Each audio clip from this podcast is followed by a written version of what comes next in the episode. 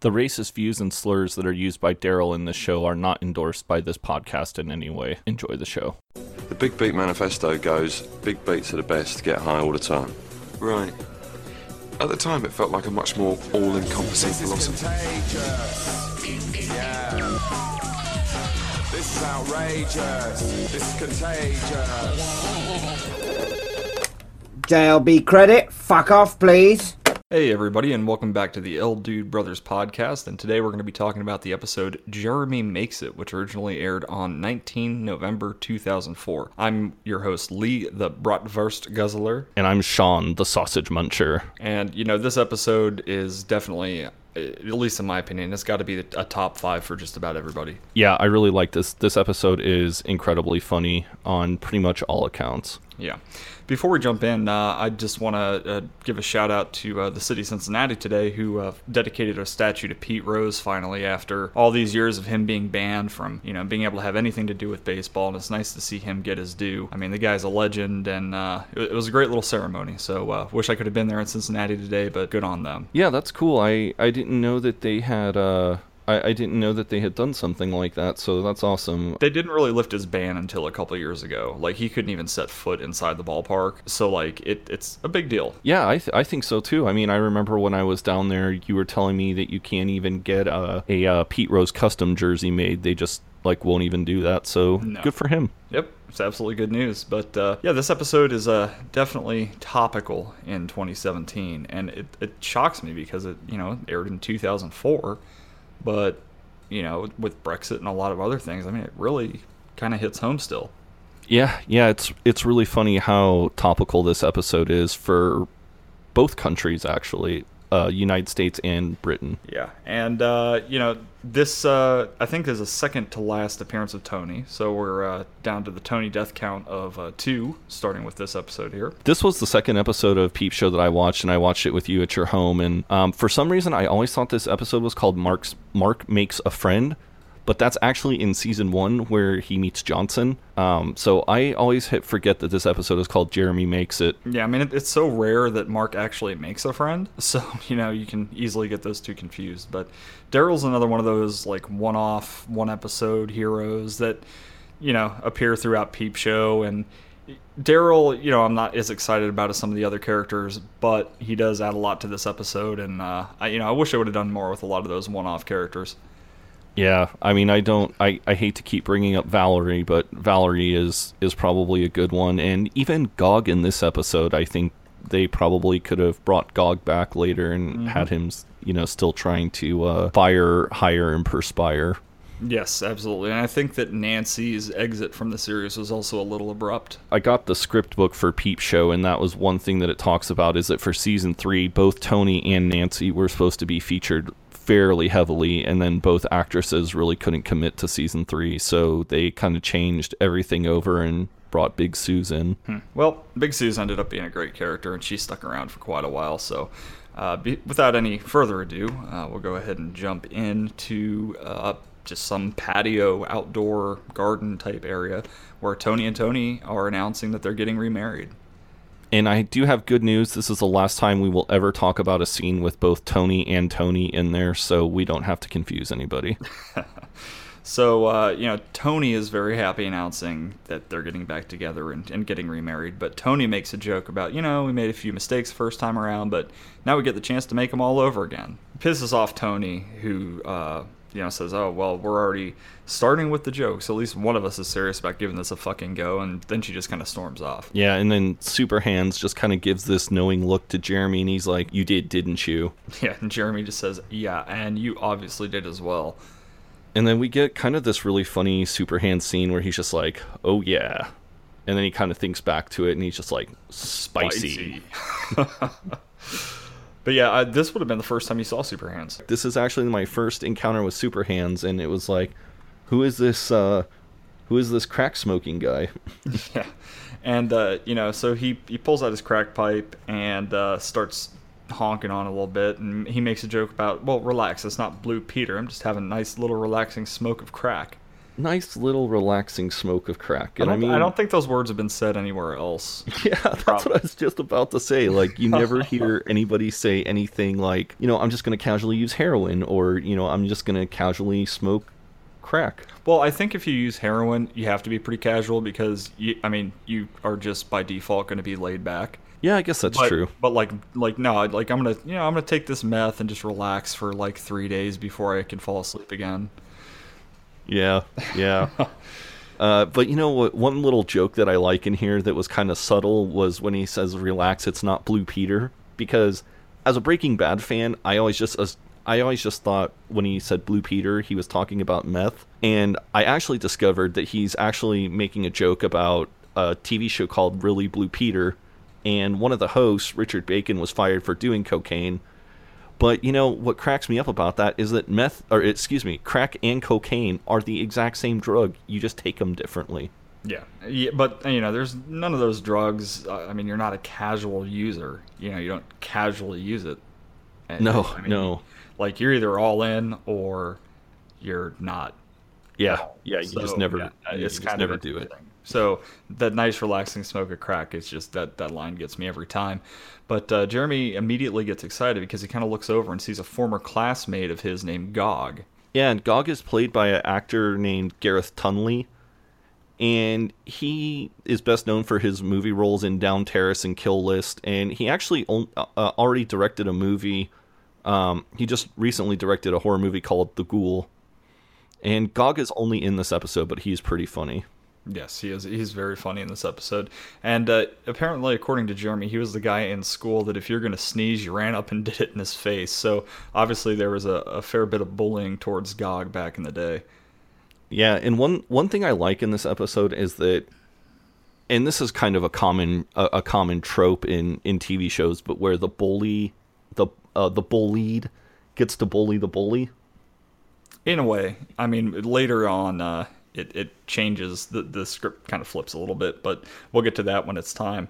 But uh, so anyway, he just looks up and says, "Gog, what are you doing here?" And just kind of gives him a titty twister. Yeah, and um, Gog is just like, oh, you know, running the business, hiring, firing, and perspiring.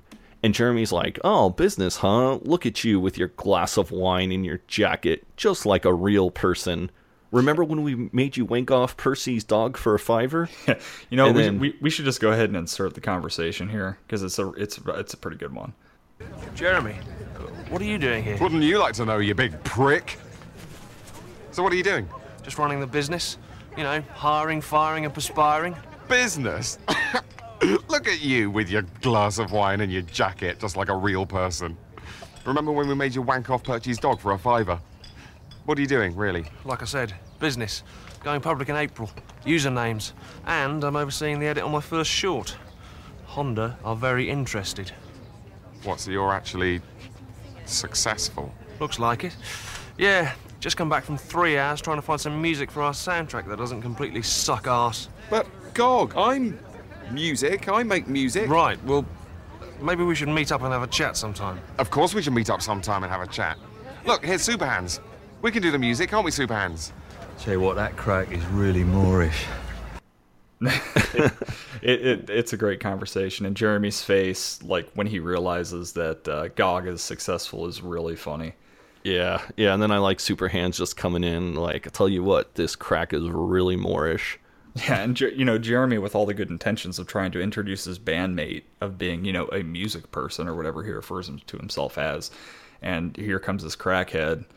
But yeah, yeah but moreish is uh, UK slang for our uh, U.S. listeners uh, for food with an appealing taste that would make you want to eat more of it. So in this case, a hit of crack makes him want to do more crack naturally. Yeah, but is the crack really moreish or is he just a fucking addict? I mean, he, he's he's an everything addict. I mean, it's uh, you know, it's the it's the sliding scale of Super Hans. He he just kind of yeah, it just Yeah. depends on the episode, depends on the season, depends on the you know what's going on. But uh, over at JLB, Mark is forced to work on a Saturday, and he's none too pleased about that. yeah, he thinks that they had Irish people to to work to to work on Saturdays for them, and he looks over and he sees Sophie and Jeff, and Um, you know, Sophie is still probably a little angry at Mark for the email hacking. She's pretty standoffish to him most of this episode. Right. And Jeff helps Sophie put on her coat because uh, I guess they are working on an, a certain account. So uh, it's an excuse for Jeff to get Sophie back to his place. Yeah, yeah, they're working on the Stockport contract together, and and Jeff walks over and he looks at Mark and a new coworker we've never seen before, and in his thick accent, he just is like, "See you later, gays," and Mark is just like, "What?" and Jeff is like, "See you later, guys." But with Jeff's accent, the the word gay and the word guy sound pretty similar to each other, so you kind of have to do. It was, it was intentional, though. It was definitely Oh, uh, intentional. obviously it was intentional. Yeah. But Jeff uh, loudly, in another attempt to just kind of cuckold Mark, loudly tells Sophie uh, his address and to bring the vino, and then he turns to Mark and says, "And I'll bring the massage oil." Yeah, and, and Mark knows that Jeff is just trying to needle him, and you know, um, Mark is like, "Oh, he's just trying to make me assess about a massage oil, and it's worked." And then he looks over at, at Daryl, and he's like, "Break with the newbie will be a pain fest trying to chat. Maybe I'll say I'm very upset and go sit on the loo and just never explain." But meanwhile, Daryl, uh, the the new guy, crumples a piece of paper and just chucks it at Mark. And Mark's first thought is, "Oh, he's taunting me!" Like, ugh. I should have made him a cup of tea when I had one. Yeah. And then, uh, you know, Daryl kind of like points at the phone and makes a face, and Mark says, "Oh, hurrah! It's a joke. It's a hilarious joke." Yeah, and then and then this is kind of your first introduction to Daryl where he's like, "Okay, great. Sure you don't need a loan? Maybe for some therapy to help you speak properly, huh? Okay, bye." yeah. And then uh, tells Mark, you know, he had already hung up, so he was just playing on the phone. But Daryl's played by an actor named Steve Edge, and according to IMDb, he's best known for All at Sea, which is a children's show, Paddington, the uh, 2014 movie of it, and a TV show called The Starlings. Yeah, and he also does stand up and comedy as well. And when I was looking at his IMDb page, despite saying that Paddington is one of his best known roles, he's literally the last person listed in the IMDb cast page. And That's- his character, I believe, does not even have a name. Yeah, that's kind of interesting. but uh, later at JLB, uh, you know, Mark is just tired of working and just he's just starts playing random, I guess, World War II games with Daryl with random office supplies like uh, empty five gallon water jugs and uh, you know wet wet pieces of uh, paper towel. Yeah, and he's walking up the stairs and and he's like, I shouldn't I shouldn't be doing this. This is crazy. I, I should be I should be working and Mark just throws a wet paper towel bomb at him and and then Daryl just knocks down a sta- stack of those 5 gallon um uh uh, buckets, and Daryl's just like, "I'm Barnes Wallis, and you're the Ruhr," and Mark is just like so excited, you know, "I'm the Ruhr, and no one's actually said the word Dam Busters, and I'm not thinking about Sophie." Right, and of of course, uh, uh, Barnes Wallis was the inventor of the Dam Buster bomb that was used in the battle Battle of Ruhr Valley. Yeah. Yeah, and then we get kind of this like weird quick flash where they're standing in front of Ian Krause's door and uh and they've got a sausage and I, I don't know about you, but I always think that this sausage looks like it has like a push pin through it. Like it's Yeah. got that green. Yeah, it's like, a, it's pin. like a tack or a push pin or something like that. But I, I mean, I just I just want to know where they got the sausage. Yeah, and like not only where did they get the sausage, but you know what uh you know what you know how did how did did Daryl like convince Mark that sa- stapling a sausage to Ian Krause's door was a good idea? Well, I think at this point, Mark's all happy-go-lucky, like, "Oh my God, I've made a friend," you know. And he actually says, he actually says, like, like, "I've got a friend. I've made a friend." But before that, you know, Daryl's kind of pushing Mark, you know, go on, go on, pretend it's his cock. So he takes a stapler and just smashes the sausage up and tacks it to Ian Krause's door. Yeah, and then and then of course we get the quintessential Mark line of I've got a friend. I've made a friend. Maybe there's nothing wrong with me and I'm just a normal human being. Not quite, but uh, Jeremy at this point is over at Gog's apartment and he is pitching a song to Gog. And, you know, the song isn't horrible, so it's hard to believe that it was one of Jeremy's tracks. But Jeremy's worried that Gog will know it was Jeremy who, I guess, back in high school or whenever, uh, shit in his mom's airing cupboard. Yeah, and then we've got this really funny scene after this where where where Jeremy and Gog talk some more. So we're just gonna go ahead and, and play this scene. Want another beer? Sure. Follow me. He hates it. He bloody hates it. These are my guys. They had to pull a latey, so I was all, do it around my place. I've got a fridge full of beers. Plus, this way, I get to keep an eye on, which is cool. Very cool. So, about the track. Hey, you know what I fancy right now? A kebab. Will you go down and get me a kebab? You want me to. I want a kebab. What? Really? No. Why? Were you going to go and get me one? No. I can't believe you're going to go and get me a kebab. I wasn't. Well, I want one now. Right. Really? No. I'm shitting you, Jez. Jesus. Right. So, about the soundtrack. Can I do the soundtrack? I'm talking to a number of people, Jez. But if I do pick you, what I want is something classic. You remember the theme tune from Jaws? Well, I don't want anything like that, obviously. I want something completely different. I want something that when people hear it, they'll immediately go, yeah. Right. What shall I write? Can't just put not Jaws. Do pretend writing. Are you pretending to write? No. Are you doing pretend writing? I want No. a kebab. yeah, there's there's there's some really really funny lines. I, I really think that they missed the mark by not having Gog like tell Jeremy to show him what he was writing. Yeah, yeah, that would have been funny. But uh, you know, I just I love Gog's you know temporary obsession with the kebab. It's his only purpose on this earth is to get that kebab. Hey, you know what I fancy right now? A kebab. Will you go down and get me a kebab?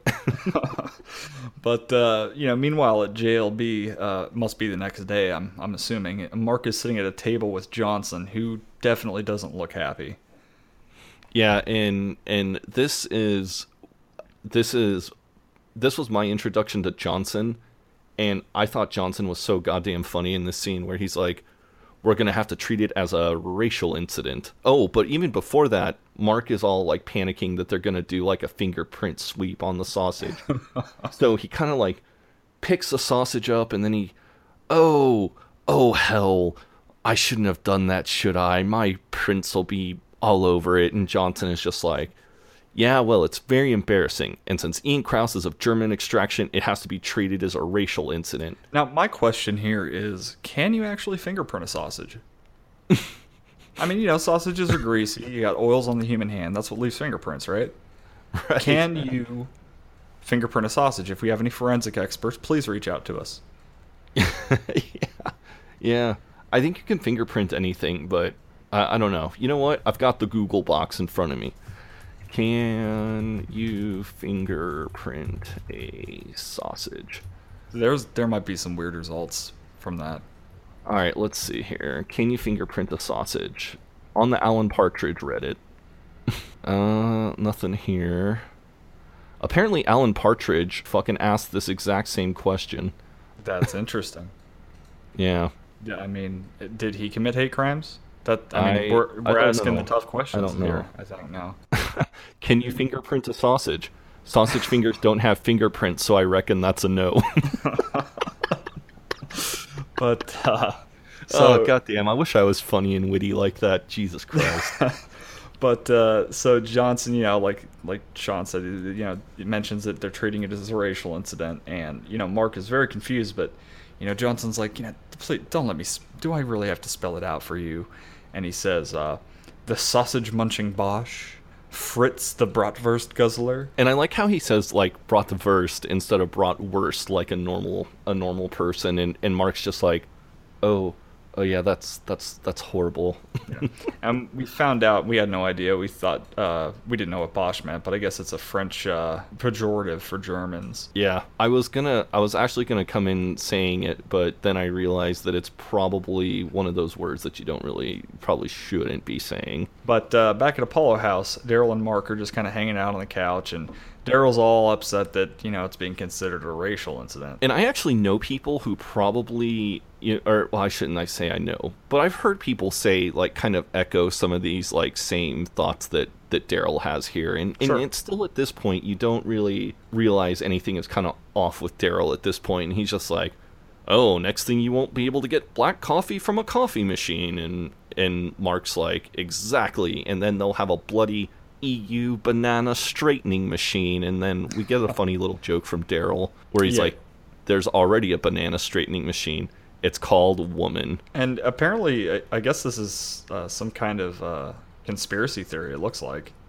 Yeah, there was a, a great video that um, I can't remember if it was Laura from London. I think it was Laura from London linked me where it was all the pop culture references for Peep Show. And when it got to the banana straightening, straightening machine, it said fictional device idiots think is used to make Britain's fruit conform to fictional EU laws. So, So I guess it's like I guess it's like chemtrails. yeah, yeah. And when I actually Googled banana straightening machine, every hit that I got was Peep Show or the video that Laura linked me. Well, that's good. I would imagine a banana straightening machine just on a regular Google search might give you, you know, browsers or something. I made sure and turned safe search on. Oh, yeah, that's probably a good idea. But uh, Daryl is talking and you know calls uh, Sophie a bitch and kind of tries to convince Mark to also call Sophie a bitch, and he reluctantly does. But uh, Mark actually seems pretty pleased by having letting that out there. Yeah, I, I like this. I, I like this. Daryl's like, I mean, you take that Sophie, right? Going over to Jeff's like that, right in your face. You gotta admit, that is the behavior of a world class bitch. And then Mark is just like, heh, yeah. And then in his head, he's like, go on, say it. I'm going to say it. And then Mark's just like, yeah, I suppose she is a bit of a bitch. And and then Daryl's you know is like, too right. Ask Clarkson. Clarkson knows people like fast cars, they like females with big boobies, and they don't want the euro. And I guarantee you, Mark also wants two of those three things. Yes, I absolutely agree. And Mark says that he's not hungry, but uh, you know, hands Daryl a menu for a, a Chinese place, just offering him something. And uh, Daryl makes a comment that he doesn't fancy a chinky, but he asks for a pizza menu instead. And uh, me and Sean talked about this before the episode, and the first time we watched it, we didn't get that Daryl was being racist. Like we thought that chinky was like a British slang for Chinese restaurants. So, uh, you know, initially it didn't raise any bells with us that Daryl is a horrible person. Which, as Nancy said in the last episode, I mean, we're from America. We should know the kind of problems that race can bring up. Yeah, But yeah, it, we were just and oblivious to it. yeah, and you know, I mean, obviously, I know that there's the a, a, a pejorative term for Asian people is in that word, but you know, I just always thought that chinky was like, you know, uh, like just kind of a slang term, and it, you know it, that there was it kind of nothing. sounds it kind of sounds a little bit playful. I mean, Yeah, yeah. I'm not, I'm not trying to make light of it, but I mean, you know, it doesn't sound terrible. No, it, it definitely does not sound terrible at all.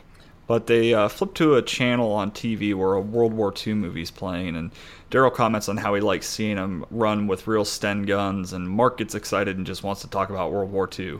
Yeah, and Mark's just like, yeah, do you know? And Daryl's just like, oh, just reenactments, you know, it's cool. We do WW2 stuff. Can be a hell of a laugh, you know, just a bunch of guys together. I mean, Mark th- thinks it sounds lame, but really wants to do it. I mean, Mark Mark strikes me exactly as the kind of person who would desperately want to do historical reenactment. yeah, yeah. And you know what's you know what's funny is now that I'm looking at the script, this next line, I always thought Mark was like, "Do you want another beer, G?" Like, you know that I just thought that that was like a, a little slang word he had for beer, but in the script, it's actually another beer, G. Like, you know, like how I'd be like, "Oh, what up, G?" Yeah. Yeah, yeah, no, that's uh, that's strange that Mark would say that. But he goes into the kitchen to grab that beer, and Super Hans is sitting there at the table, just smoking some more crack. And uh, Yeah. there's there's a really great exchange here because Jeremy kind of pops out of his bedroom, and uh, we'll just go ahead and play that scene. God, what is he taking? Better not disturb him. He might attack me and be sick. Uh. Jeremy! What? What's Hans doing? He's honking on his crack pipe. Crack? I've got company. Oh, relax. Oh, I'm Mark. I'm in the 80s. I'm dying of heroin in a puddle in the corner in an advert.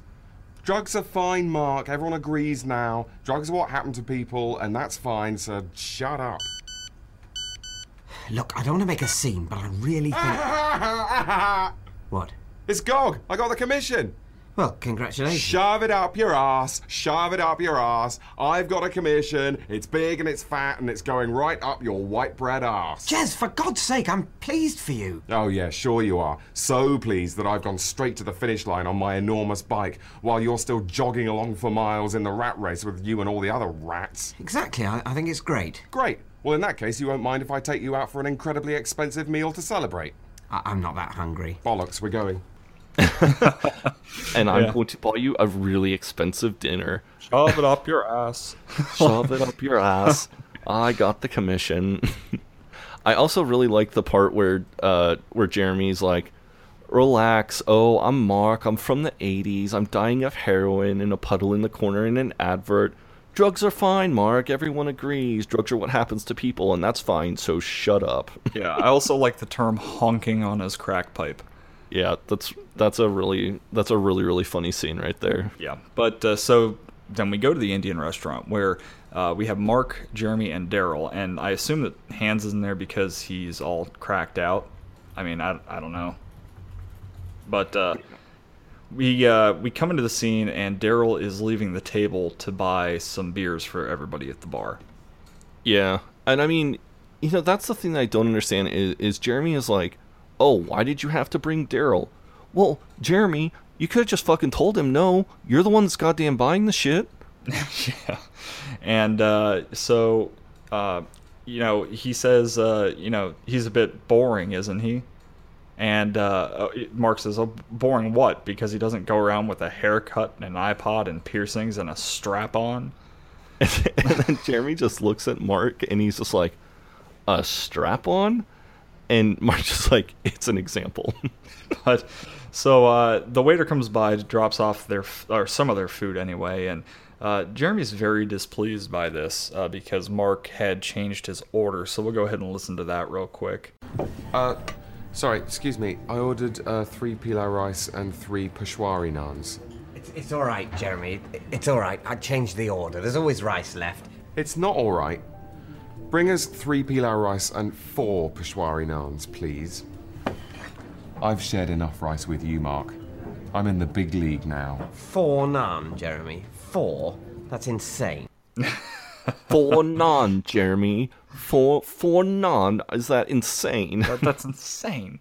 And Jeremy talks to Mark about uh, deciding what to do with his band because you know he wants to invite Mark to be a part of it. And he, you know, he mentions that Nancy's going to be singing, Daryl's going to be playing the cor anglais, and Mark wants to do a like Jean Michel Jarre thing on the keyboard, which is weird because Mark's never really shown any interest in playing the keyboard. Yeah, yeah, that is like completely, completely Jeremy's domain, and I, I feel like that this is like honestly one of the only jokes in this entire in this entire episode that doesn't really land for me. No, I, But I, agree. Actually, I actually just wanted to go back and talk a little bit about um, the scene because I just like the part where Jeremy's like, "I've shared enough rice with you, Mark.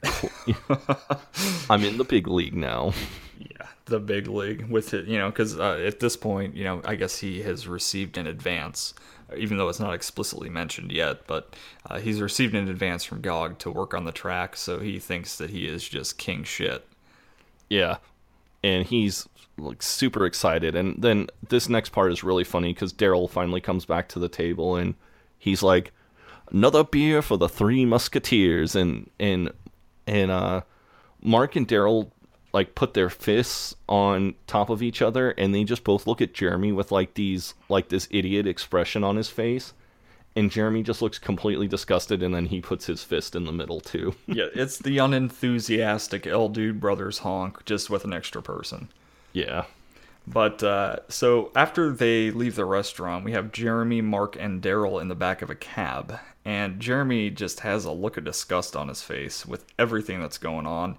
And he, I think it's I think it's just jealousy that Mark has a friend that isn't him. I'm almost 100% sure that's what it is because Daryl's like, hey, check this out. Sexy girl walk past and it's. I'm trying to whistle here, but I can't. He's like.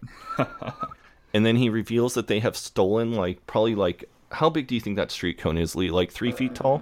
Yeah, let's say it's three or four feet uh, traffic cone there. Daryl's like holding it between his legs, and then Mark takes it and starts using it as a megaphone, and he's like, "That's not funny, Daryl. I repeat, not funny." And, and Jeremy is just like, it, I, I don't, I mean, the word nonplussed is in the notes. I mean, I don't even know. It's it's a, definitely a range of emotions about them having fun with a traffic cone. And he just says, you know, come on, lose the cone, guys. I'm a somebody now. There's no need for the cone. yeah, and then I like Mark and Daryl is kind of teaming up on Jeremy, and they're like, "Oh, too good for the cone, are we?" We're having a laugh, Jeremy. A bloody good laugh. And then Mark goes, Oh, I'll bet we're having much better time than Sophie is. And, and Daryl's like, Hey, of course we are, mate. Of course we are. Hey, I tell you what. I tell you where we should go next. which is, just happens to be outside of Jeff's apartment since he loudly announced his address to the entire staff. So Daryl wants to fuck Jeff up, and Mark just wants to do a like a ding dong ditch, you know, a little high school prank or whatever. But uh, Daryl decides that he wants to throw a fairly large rock through Jeff's window. Yeah, and I I like how I like this scene a lot because Mark's face goes from like laughter to horror in in the span of about like 15 seconds, and then he's just kind of standing there and he's just like, "Oh shit, oh fuck, oh shit," and then the light turns on, and of course. Sophie and Jeff are actually in the window above the one that they've just broken, and they look out and see Mark just standing there. Yeah. So uh, at this point, we are finally getting to recording this track for Honda. So we have uh, Jeremy and Super Hans on the keyboard, like we said, Nancy singing, Daryl on the cor anglais. We see uh, Gogs short on a small TV. And uh, actually, fun fact uh, the guy running up the stairs in that film is actually Jesse Armstrong. Yeah, I I f- discovered that and thought that was a cool little It is uh, neat. little neat thing that I wanted to just kind of insert in there. That's the kind of hard hitting uh, facts and information that people really want from us. Mm-hmm. Yeah, I think people expect it, but Jeremy at this point is panicking because the song just is not coming together whatsoever. So we'll go ahead and play the scene and uh, kind of the a little bit of the aftermath there. What we really need to do is create a powerful sense of dread.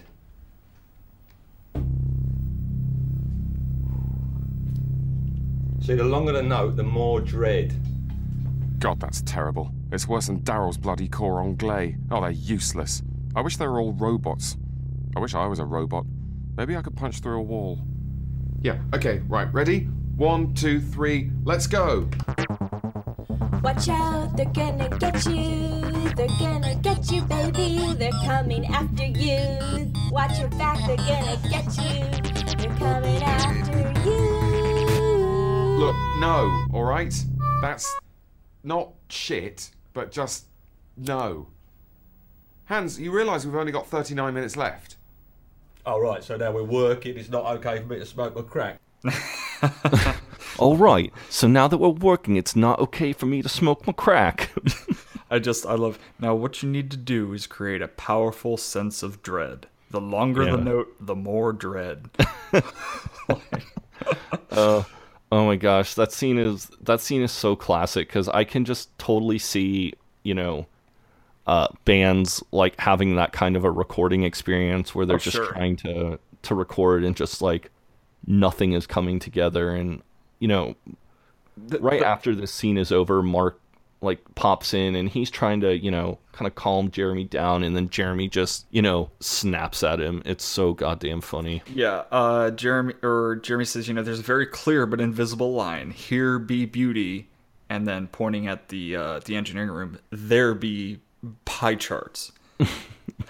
Yeah, Yeah. and then the engineer is like, "Look, I've been here since 8. I'm just going to go grab a coffee, all right." You know, which is a perfectly reasonable response.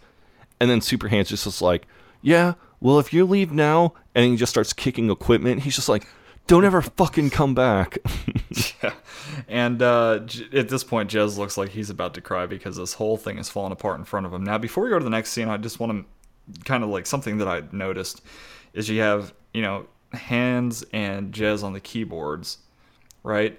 But like, Right. they, they fancy themselves these great musicians, but literally all all Hans is doing is pushing the dread note and then Jeremy seems like he's just mashing one uh, key on a synthesizer to get that whole like whatever the the notes he's playing it like he's not actually playing it it's just like a pre-synthesized thing it's, it's absolute garbage i mean i just thought that was funny that you know they, they claim to be such great musicians but they're both just basically pushing one note on a keyboard Yeah, yeah, that's and you know it's weird because he did write "Outrageous," and he ostensibly wrote the song that Gog listened to, Right. And that song that Gog listened to was not. I, I mean, I well, I guess I shouldn't even say that because we have seen we see later in the series that uh, um, Jeremy and Hans are not really afraid of of stealing music from somebody else. So I guess it's completely possible that that was uh, you know, that was a song that they stole from somebody else.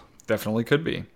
And uh, in the next scene, we have Mark kind of, I think, living his dream because he's at a World War II reenactment with Mark and Daryl, and they are dressed up as Nazis.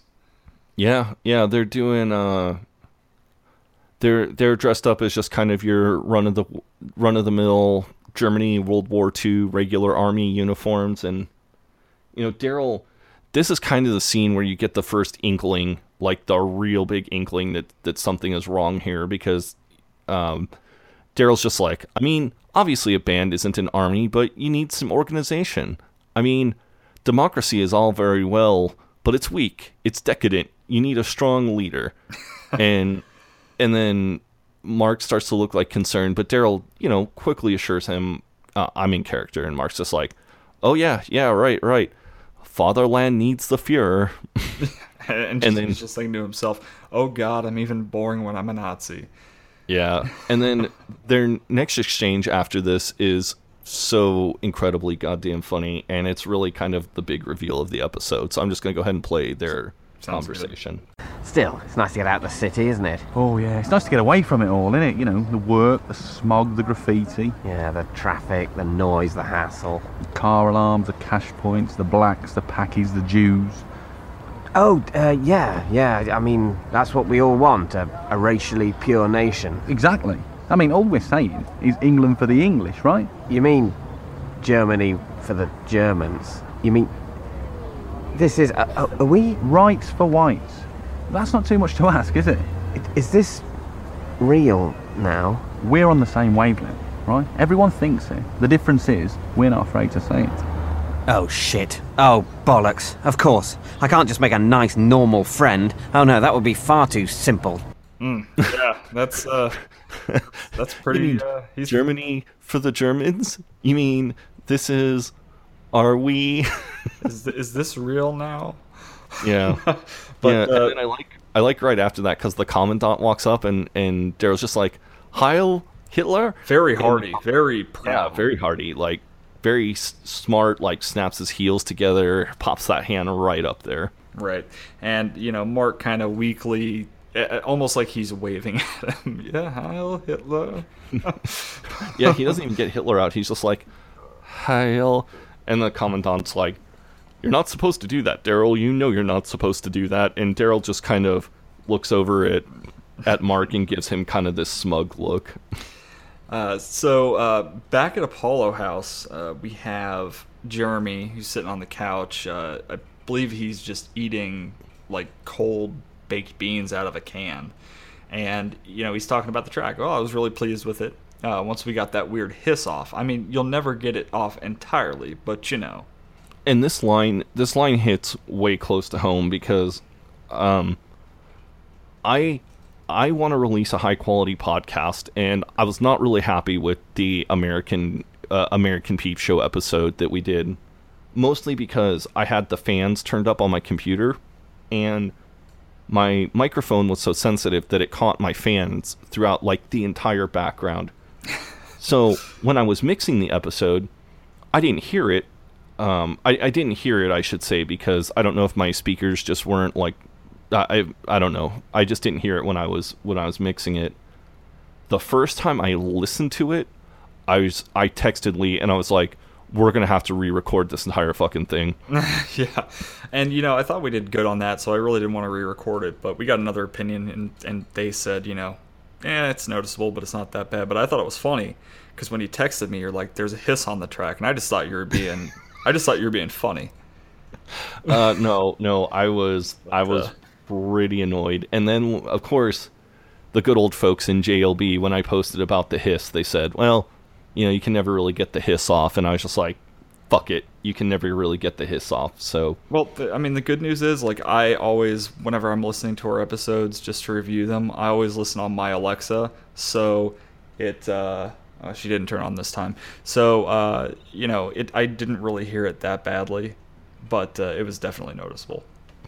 Yeah, and but it was weird because it would cut like in and out. But I actually what I ended up what I end up thinking happened is I think that my microphone was just defective because once I returned the microphone, never had a problem with it again. Yeah, and uh, since then we have both upgraded our equipment, so you should be hearing us in uh, some nice high fidelity, you know, high quality sound. So please Yeah. offset that by visiting our Patreon page. so uh, Mark is just kind of staring at Jeremy at this point, and you know, because he's just eating that can of beans, just going to town on it, and. Um, Mark at this point is realizing that Daryl is toxic and a racist, but he enjoys having him as a friend because he just doesn't have that many friends. So it's it's just a dilemma for him. Yeah, and and Mark's like, maybe I'm overreacting. Maybe everyone is does it, and when he's meaning it, he's meaning kind of he's meaning racism, and he's like, maybe everyone does it now, and it's cool and Ali G, and I'm just an old stick in the mud, and he looks at Jeremy and he's like, uh, uh, I might just pop down. I just might pop down to the Chinky. Do you want anything? And Jeremy's just like, from, no, I'm all right. And then Mark's like, what about the Paki shop? Do you want anything from the Paki shop? The and then Paki shop. and then and then he's got this line where he's like, I don't normally go in there because they've always got that wog box on, and um, I found out now that I see the correct spelling it uh, of correct spelling of it, a wog box is a large stereo, um, you know, like one of those old '80s like boom boxes, Right. but it looks like it's, uh, you know, it looks like it's British slang for that. Gotcha. And you know, Jeremy at this point just calls out Mark on his racism, and Mark, you know, again, he's just testing this theory. He's not, act, you know, because he, he doesn't feel this way, obviously. But Mark just is kind of like, yeah, that's not on, is it? and and Jeremy is like, "Well, no." And then Mark's like, "And obviously you don't think there's a a global Jewish conspiracy controlling everything?"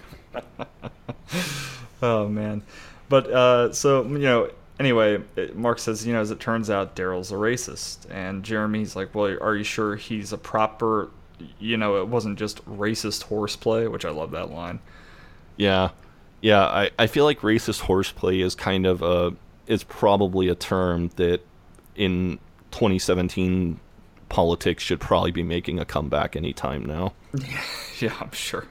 But uh, apparently, they were in a tent for hours during the uh, during the reenactment, and uh, he talked. Daryl talked mostly about head measurements and racial classifications, which, of course, head measurements are, it's kind of a common talking point for white supremacists. Yeah. And and Jeremy just has this look on his face where he's like, "Wow." And Mark's like, "I feel terrible. Do you think do you think I should confront him?" And Jeremy's like, "You mean you didn't confront him?" And I can totally see what what Daryl's saying cuz you know, if somebody's saying racist shit, you definitely should, you know, tell them like, "Hey, the shit you're saying is racist." Mhm. But I mean, it, it's fucking Mark. Like Mark is the least confrontational person oh, ever. Well, right, and, and this is also 2004, where it wasn't like it wasn't as out there in 2004. Yeah, like that that yeah. was that was really like the beginning of like proper racial sensitivity, at least in America. Next thing we get is uh, we, we hear the doorbell ring, and Mark's looking out the peephole, and Daryl's standing there at the door. Yeah, and and he just looks at Jeremy, and, and Mark just looks at Jeremy, and he's like, "Can you can you answer the door?" And uh, oh God, what does he say? Uh, he Mark says, "Tell him I'm not here." And then Jeremy just looks at him, and he's like, "Why?" And Mark's like, "Because I didn't confront him, all right." And uh, anyway, so Jeremy does open the door, and Daryl's asking, you know, is Mark around? And Jeremy says, oh, Mark isn't here right now because he went out to get a Thai curry, like very emphasized on the Thai curry. Thinking to himself in his internal monologue, because that's what we eat nowadays while you're chomping on your racist carrots.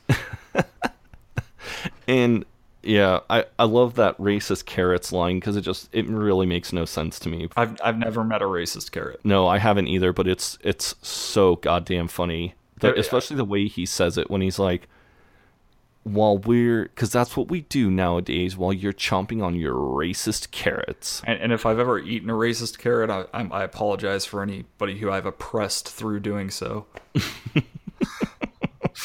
but uh, a couple days later, uh, we were at a uh, restaurant called Frankie and Benny's, and the JLB crew goes out for dinner because Johnson's kind of looking for a you know a team building uh, session. Um, yeah, and when we come into the dinner, Mark is just like, "Hope Jess Naver got the check for the window. So sorry." What happened was we were passing, and I said, "Let's see if they're in. Throw some stones at the window." And Daryl thought I said stone, and the stone he picked was a brick, and he got the wrong window. And well, you know the rest. and, and you know that Sophie thinks it's full of shit just based by based on her facial expression. Yeah, But Mark's, and then Mark's, uh, Mark's still trying to sell it though. Yeah, yeah, and then right as he right as he he does that, Daryl like comes in and he gives Mark a little handshake, and he's just like, "Oh, hey, is your your mobile broken? And I haven't been able to reach you for, you know, I haven't been able to reach you for a few days." And then Mark's just like, "Hey, they have chicken wings. I love chicken wings." So at this point, Sophie's just irritated. and Says, "Okay, so why are we all here?" Johnson, and this is what I was talking about. He says, "I noticed a bit of static in the office. I wanted to bring us here for a bonding sesh." When with that classic Johnson grin. Oh my god, that that the way he says sesh, like it's the fucking coolest word ever. He's like bonding sesh, and then just flashes this like stupid fucking grin. It's so goddamn funny. By the end of this, we might both be in love with Johnson as well. Yeah, I mean, I don't. It, John, Johnson, he's he's so goddamn cool.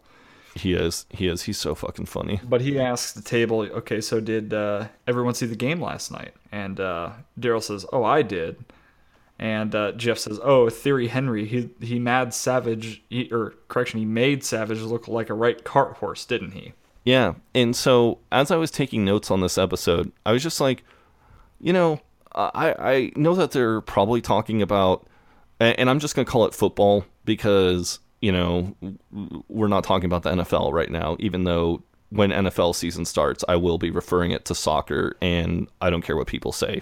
It's but uh, Thierry Henry is a black French footballer, and at the time that this episode was recorded, he was playing Ars- for Arsenal. And Savage, I kind of was, you know, was doing a little bit of guesswork here, but there was a, another player at the same time whose name was Robbie Savage, and he was playing for Birmingham City. And you want to know something really interesting uh, about these two players, or about these two teams, Arsenal and Birmingham City, Lee? Oh, sure, sure. two weeks after this episode aired, they played each other. The final score was 3 0 Arsenal, with Thierry Henry scoring two of those goals. So it was like they were goddamn psychics on Peep Show. Peep it's Show so fucking prophecy. funny. Yeah, that's, I mean, a Peep Show prophecy. Yes. Uh, this episode just was ahead of its time. And, uh, you know, Daryl says, well, brilliant, wasn't he? I mean, he looks at Johnson and says, I mean, when are you people finally going to admit that you lot are just better at sport? And that's a simple fact. And I hate this line. Daryl obviously knows that it is not okay to be a racist. Like he knows he knows that that's he knows that that's the case. Right. He is super careful at least when he's around Mark. He's super careful to kind of disguise his racism, but in this scene right here, I mean, he's just like full bore with the racism, and and I- I don't get why Daryl thinks that that's an okay thing to do here. Like, obviously, he knows it's saying something like "you lot" or "you people" or something like that is definitely can be misconstrued, especially considering that there's a fucking black guy at the other end of the table. You know what I mean? Johnson just looks at him and says, "You lot." Now, interesting here because Mark says uh, he means guys like you who are French. He thinks you're French. I keep telling you, Daryl, he's not French. Come on, let's get you drink. And he pulls him away from the table. Now, I don't know because Mark doesn't at all seem like the person who would watch sports. But I mean, Thierry Henry is a French footballer.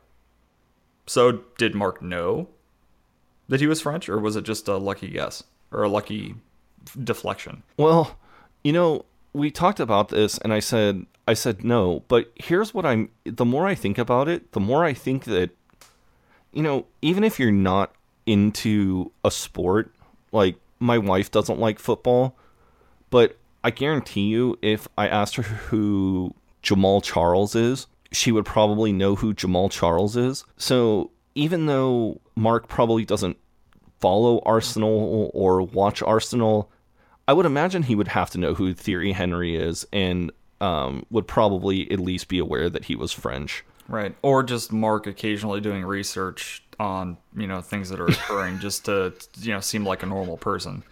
Yeah. Yeah, that's true. So uh, Mark pulls Daryl over to the bar and starts rambling on about how he doesn't want to hang out with Daryl anymore because they're both busy. And uh, Daryl's really confused about it because, you know, he thought that they were really good friends. And Mark says, well, it's the 21st century. Nobody really likes anyone anymore. So let's just leave it at that. And Daryl's just like, oh, oh, but I do like you. I, I, I think you're fucking great. And Mark's just like, yeah, well, I'm sorry, but I don't have time. Okay? There's no time. So let's just forget anything ever happened, okay? And the, the really goddamn funny thing about this scene is how upset Daryl looks about everything that Mark is saying to him. And Mark tries to like justify this by saying, it's okay. He doesn't have any feelings. Racists don't have feelings. They're subhumans. yeah, which I think is is a kind of a I don't know ironic line a, a little bit. Yeah, that was. it- It's funny that you say that because as I wrote that down, I was like, "Wow, I bet racists say that that same thing about other races." Yeah, yeah, exactly. So, uh, so go- is this is this what they mean when people talk about reverse racism? Like when you're being prejudiced against a racist? Um, well, I don't think that's really the definition of reverse racism. But uh, back at Apollo House, we've got Mark playing Tetris on his computer and uh, just very pleased with himself, saying, Yes, little Tetrominos, you fit neatly together and dissolve because everything is simple in Tetris world. At, right after this, Jeremy just kind of knocks on the door and he looks a little sheepish and he's just like, Mark, I've got a massive, massive favor to ask you. And then he's just like, the thing is, Gog, he's got some reservations on the track and he's holding out the four grand until we get it right. And Mark's just like, uh huh. and uh, you know, apparent, apparently, uh, like Gog owes him something like four grand, and uh, for for the completion of the track, and he got an advance. But Jeremy says that he spent the entire advance on drugs and shoes, so he needs to borrow money from Mark to get more studio time. Quite a lot of money. Right. And and Mark actually, he's like, okay. And Jeremy says, Which- okay, good. Which, let me interrupt here. Which, it's weird that Mark is so okay just loaning Jeremy money. The only thing that I could potentially think of is that he's maybe hoping, like, if he gives Jeremy a thousand, you know, a thousand pounds now, that upon completion of the track, when Jeremy gets his 4,000 pounds, that he'll, you know, repay Mark right away. Yeah, I, I wouldn't see uh, Jeremy doing that. He'd probably just go buy more shoes and drugs. But uh, How anyways, much was his fucking advance, man? Like, good God, like to just blow it all on like drugs and shoes. That must have been like, and and and if he blew it all on drugs, why don't we see him doing drugs? Um, well, I mean, maybe it was all crack and Super Hans smoked it all. No, that's a good point. That's a good point. Jeremy seems a little put off by the crack, though. He does. I I definitely think that uh, that that's not Jeremy's more of a you know sit back and smoke a joint kind of guy. Yeah, do some acid, Do some whatever. acid, right? So uh, anyway, uh, as it turns out, that's not the actual favor that he was going to ask Mark for. I like this. I like this reveal where the massive, massive favor isn't borrow- borrowing like you know probably about another thousand dollars. I don't know how much studio time is, but probably I would imagine it's in the the four digits at least. Yeah. But the actual favor is that Gog is super high on the cor anglais, and he wants much, much more cor anglais. So Jeremy needs Mark to get back in touch with Daryl just to get some of that more sweet cor anglais action. And uh, Jeremy has a little bit of, uh, you know, Mark is like, you know, no, I don't want to do that. I don't want to talk to Daryl. You know, he's a racist, all this other stuff. So uh, Jeremy gives a little speech to Mark, and uh, we'll just go ahead and play that here because it's pretty good. No, Jeremy, you know what Daryl's like. No, sure, yeah, absolutely, of course. But look at it another way. We've all got our foibles. I mean, I, for example, hate mozzarella. It's not the same. It is kind of the same. I mean, aren't we supposed to be living in a multicultural democracy? And isn't that the point? You know, the Jews and the Muslims and the racists all living happily together side by side, doing and saying whatever the hell they like. I like that racist foibles. Racist I- foibles. I hate mozzarella, and Mark's just like it's not the same. But uh, apparently, Mark did call Daryl because in the next scene we have the at the studio, and Daryl is playing the cor anglais. Yeah, and and Mark's just like, yeah, I bet he plays the cor anglais in the BNP jazz combo. And um, while I'm sure our British listeners know exactly what the BNP is, for for those that don't, it is the British National Party. It's what I would consider a far right party that believes in firm but voluntary incentives for immigrants and their descendants to return to home. In other words, Britain for the British. So I would 100% guess that Daryl was a member of the BNP, and probably later switched over to UKIP. Yeah, and uh, you know Jeremy's real fired up about the cor anglais playing, and uh, but Super Hans can't really focus. Um, you know Jeremy is just you know brilliant, fantastic. What did you think, Hans? And the only thing that Hans can respond to with is crack.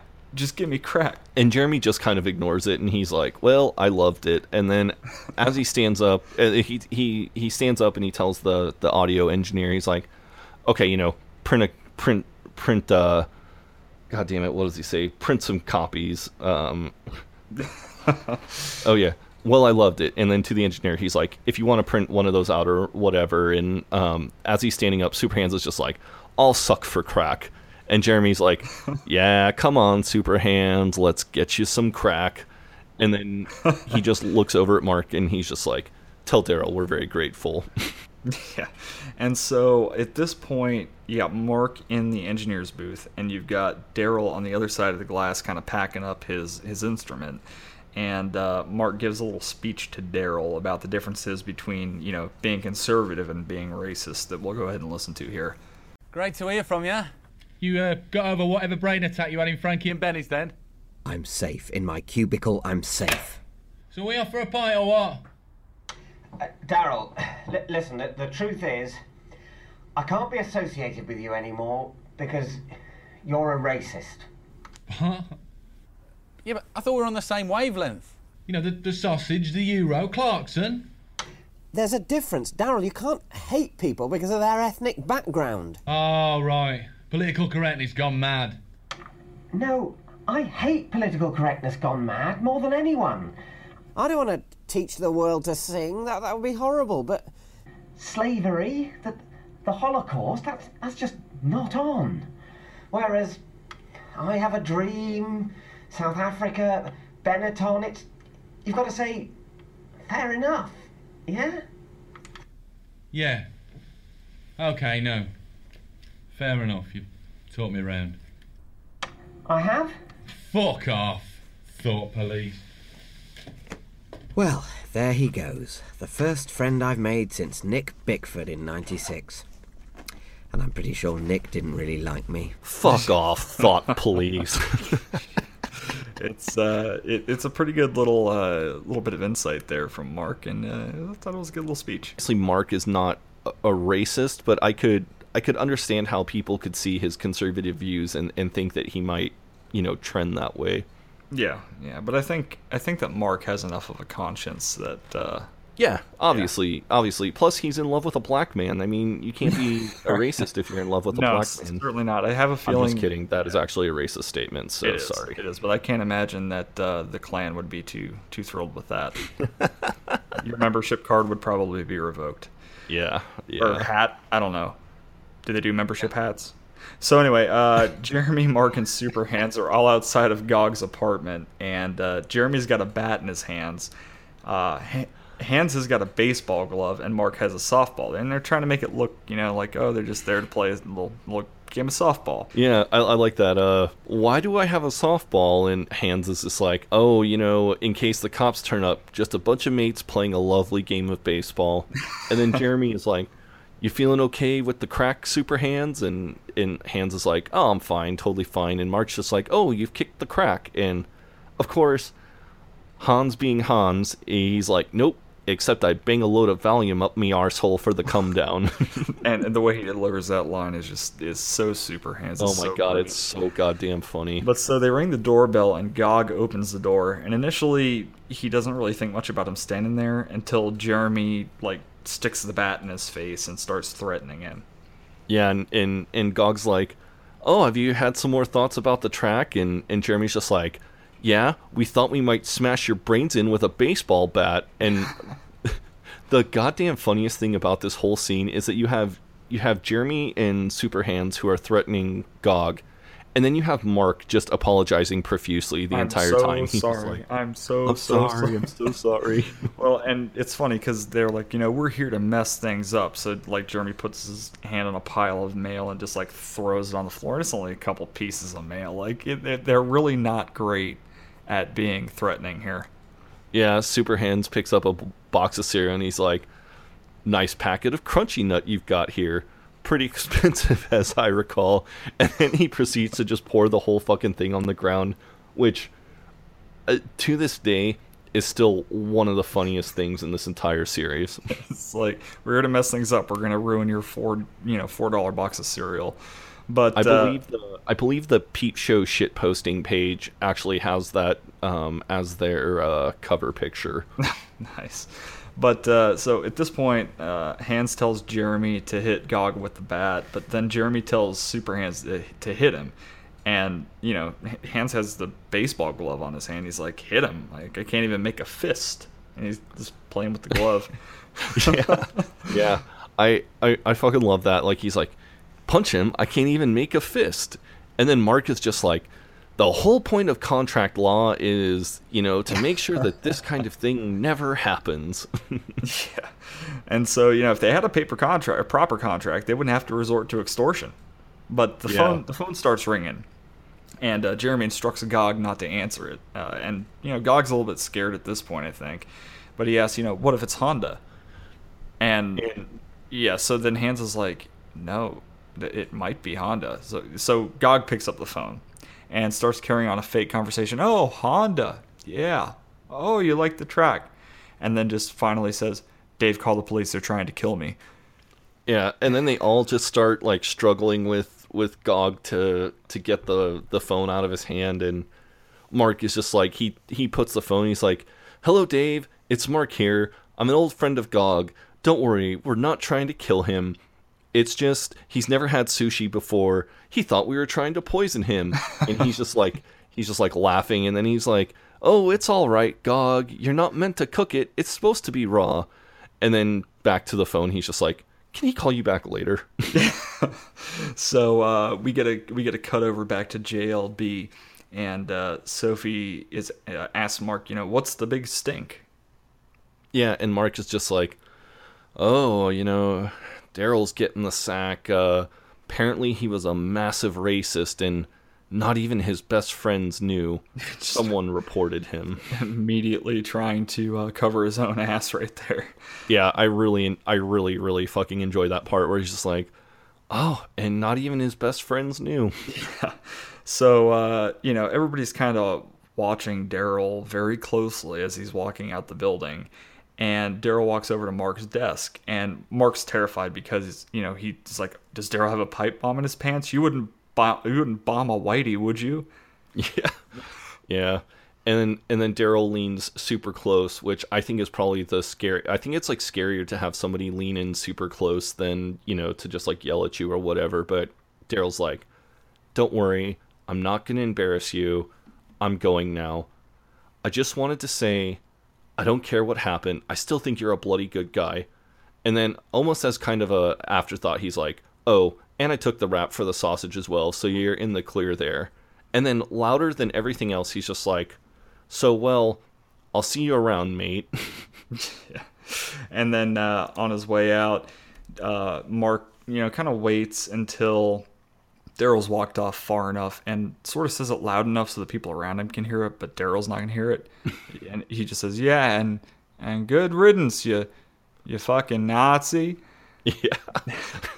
oh, uh, I love that. And then of course we go we go to the end credits. But you know, one question that I had about this, and I'm interested to hear what you think. Did we know Barbara is a racist, right? Because you know Sophie said that you know the um you know Barbara's a racist. Right. Did Barbara meet Daryl at a white power rally?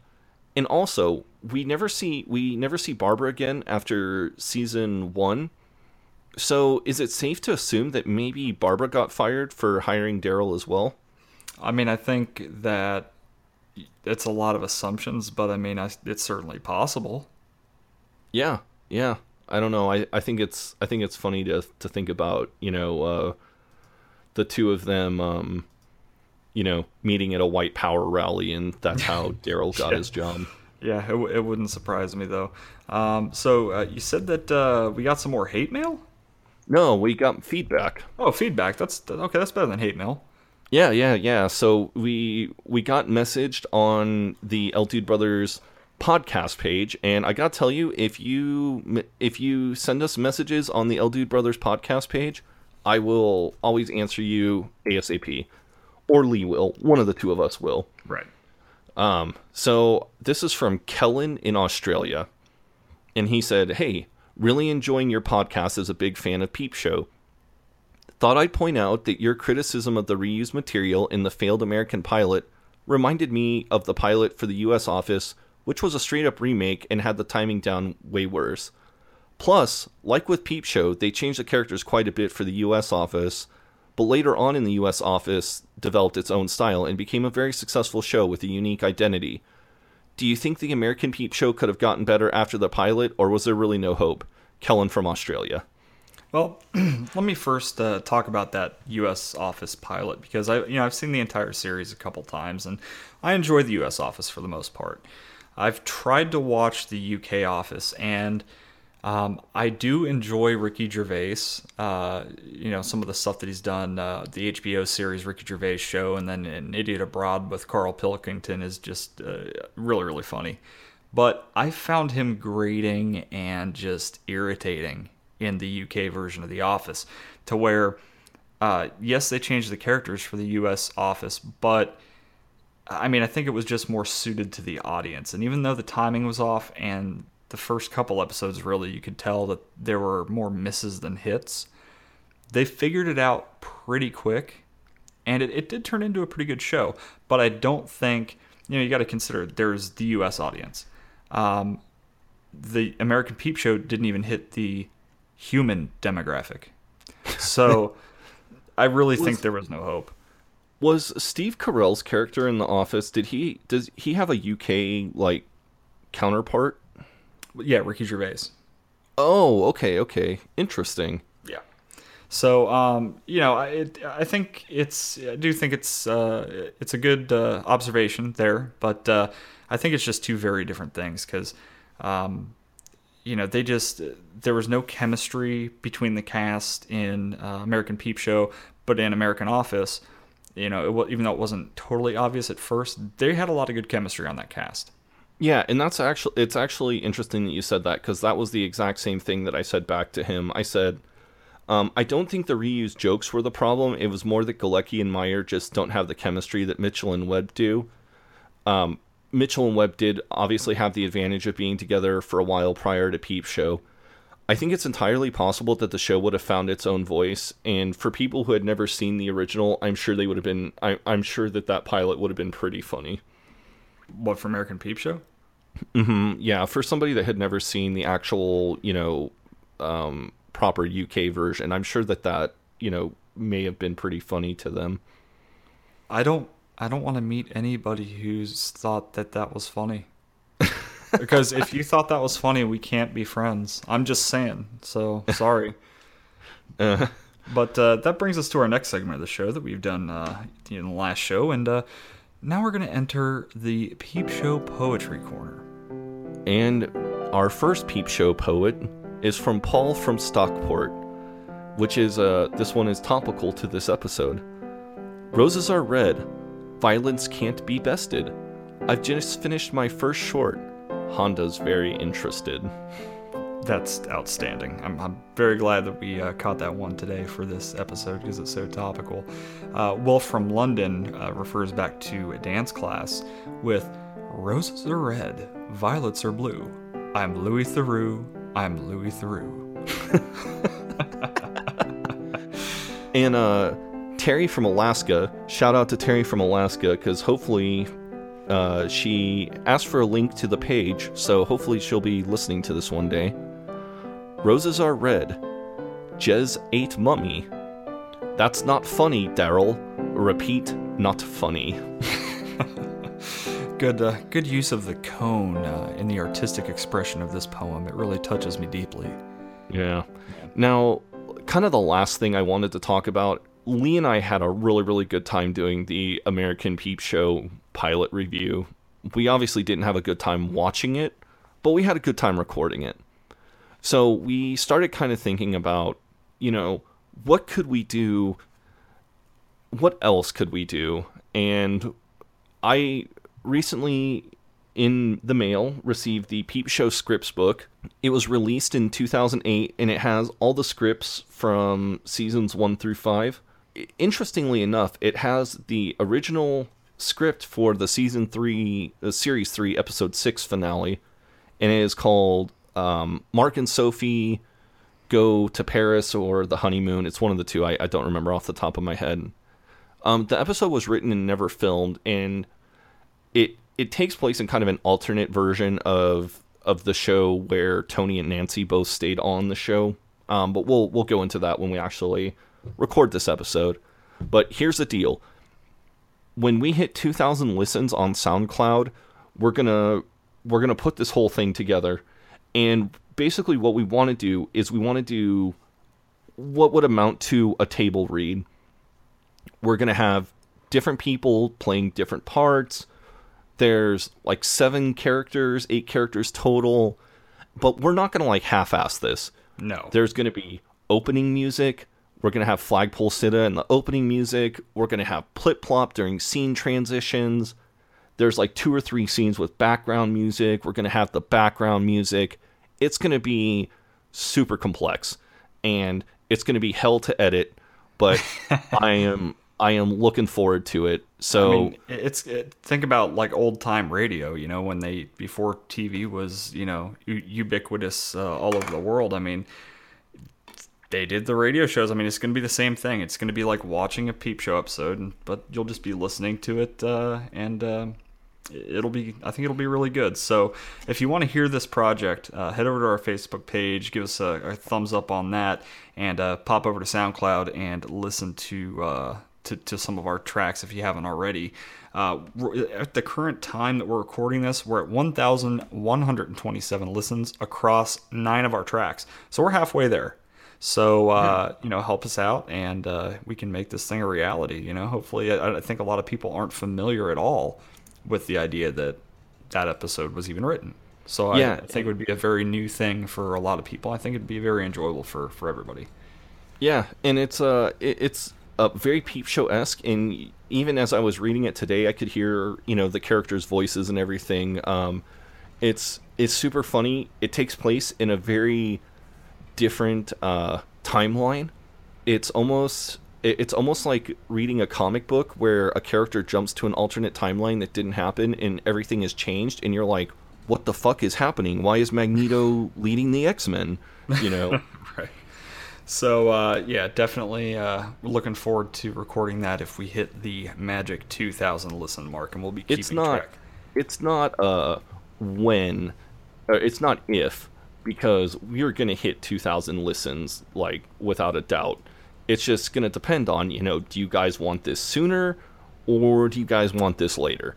Um the last thing that i'd like to talk about too and you know when we got started on this podcast you know i, I think that lee and i both never really had any sort of you know hopes or dreams that this thing would would ever take off. And um, you know we've had a bunch of people listening to us and you know I think it's awesome. And I'm I'm super happy that you know one of our you know warring factions has 187 listens on SoundCloud. And you know I just like that's beyond everything that I that I ever imagined. And in order to put out a high quality product, you know, we both invested in microphones, you know, I've we we pay for hosting, all sorts of stuff. And, you know, regardless whether or not we ever get donations, we're going to keep doing it cuz it's fun, but I did set up a Patreon page.